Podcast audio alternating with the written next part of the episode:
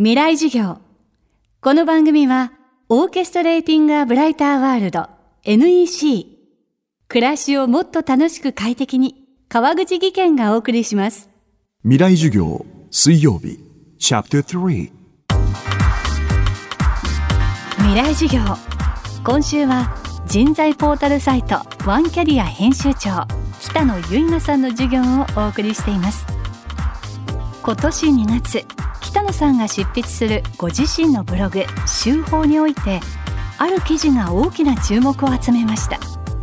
タイトルは「凡人が天才を殺すことがある理由。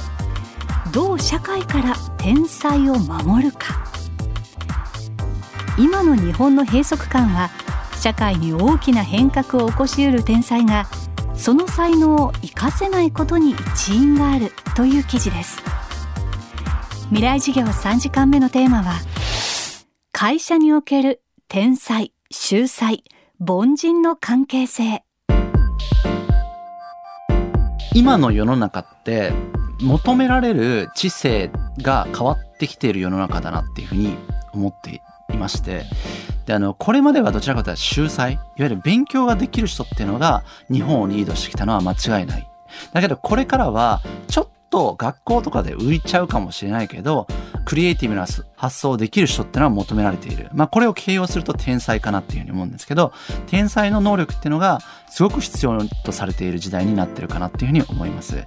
で、それは今大企業って50代とか60代のあの人がですね、左遷されちゃって、で、その左遷先で働く希望とかそういうのを失ってしまって、まあ、絶望に落ちちゃうと。で、よくよく話を聞いてみると、その左遷された方たちって本当に会社のことを思ってリスクを取ったりとか、新しい新規事業を提案しようとして、で、失敗しちゃって左遷されたっていうケースがあったりするんですよね。要は今世の中ってどうなってるかというと、秀才が天才をどう扱うかによってその会社の未来が決まる時代になってるんですね。大企業のトップってやっぱり大体ですね、まあ、東京大学出てたりとか京都大学出てたりとかそういう賢い勉強ができる人たちが上に行ってると思うんですが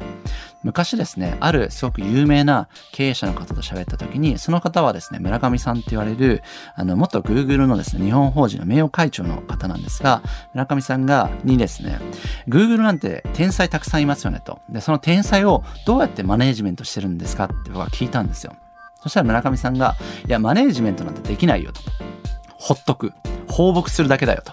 で、天才たちはたまに失敗するんで、その失敗したら謝りに行く。それしかできないんだよっていうふうにおっしゃってたんですね。で僕は本当にそうだなって思っていて、さっきの左遷の話と今のその Google の話って大きな違いだなって思っていて、左遷の話っていうのは、秀才が、まあ、会社のトップの人たちが、天才とか新しいことをやろうとしてる人たちに、自由にやっていいよって言いながら失敗したら左遷されるっていう。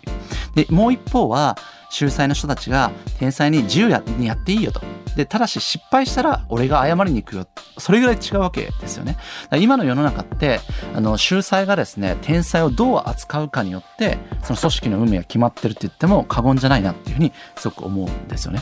で、その前提にあるのは、これまでの世の中って、あの変化のスピードが比較的ゆっくりしてた。で5年とか10年とかでマーケットが変わってきたと。だけど今って本当に1年とか2年とかでマーケットとかが変わっていってるわけですよね。そうすると、秀才のアプローチってあの通用しないんですよね。秀才のアプローチってのは僕はいつも教科書アプローチって呼んでるんですが、何か事例を研究して、それを体系化して、でそれを教科書で学ぶっていうアプローチなわけですよね。で、これは確かに効率的なとこもあるんですが、やっぱスピードが遅いわけですよね。だけど天才というか、チャレンジャーの考え方っていうのは違っていて、まずやってみようよと。まずやってみて、で、それで失敗したら修正していこうよっていうプロセスなんですよね。で、これの最大の強みっていうのは、スピードが速いっていう、いや、スピードの変化に対応できるっていうことなんですよね。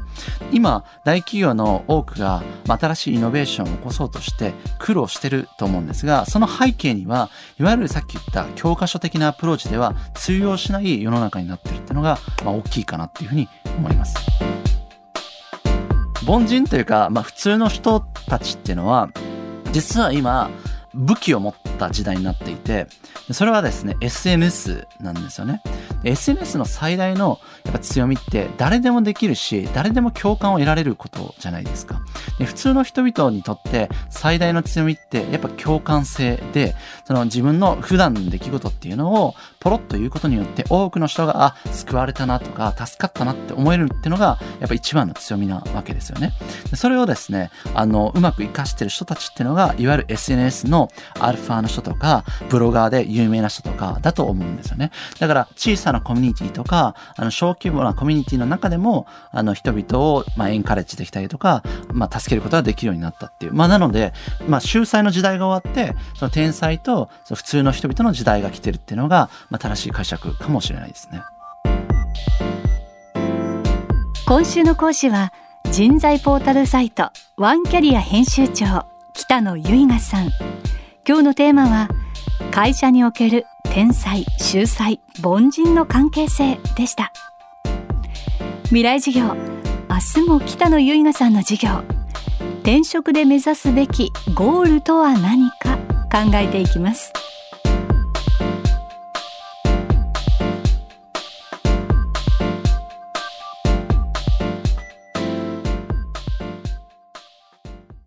川口技研。階段での転落大きな怪我につながるので怖いですよね。足元の見分けにくい階段でもコントラストでくっきり。白いスベラーズが登場しました。皆様の暮らしをもっと楽しく快適に。川口技研のスベラーズです。未来授業。この番組はオーケストレーティング・ア・ブライター・ワールド NEC 暮らしをもっと楽しく快適に川口技研がお送りしました。